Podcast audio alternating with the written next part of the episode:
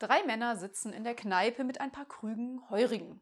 Nach einer Weile schon voll des guten Weines geht der erste raus und meint, der Mond ist blau. Dann wankt der zweite Mann hinaus und lallt, der Mond ist grün. Daraufhin schwankt nun seinerseits der dritte hinaus. Er sieht einen Polizisten und fragt diesen, Herr Polizist, welche Farbe hat der Mond? Darauf der Polizist, sichtlich verunsichert, äh, welcher, äh, der linke oder der rechte?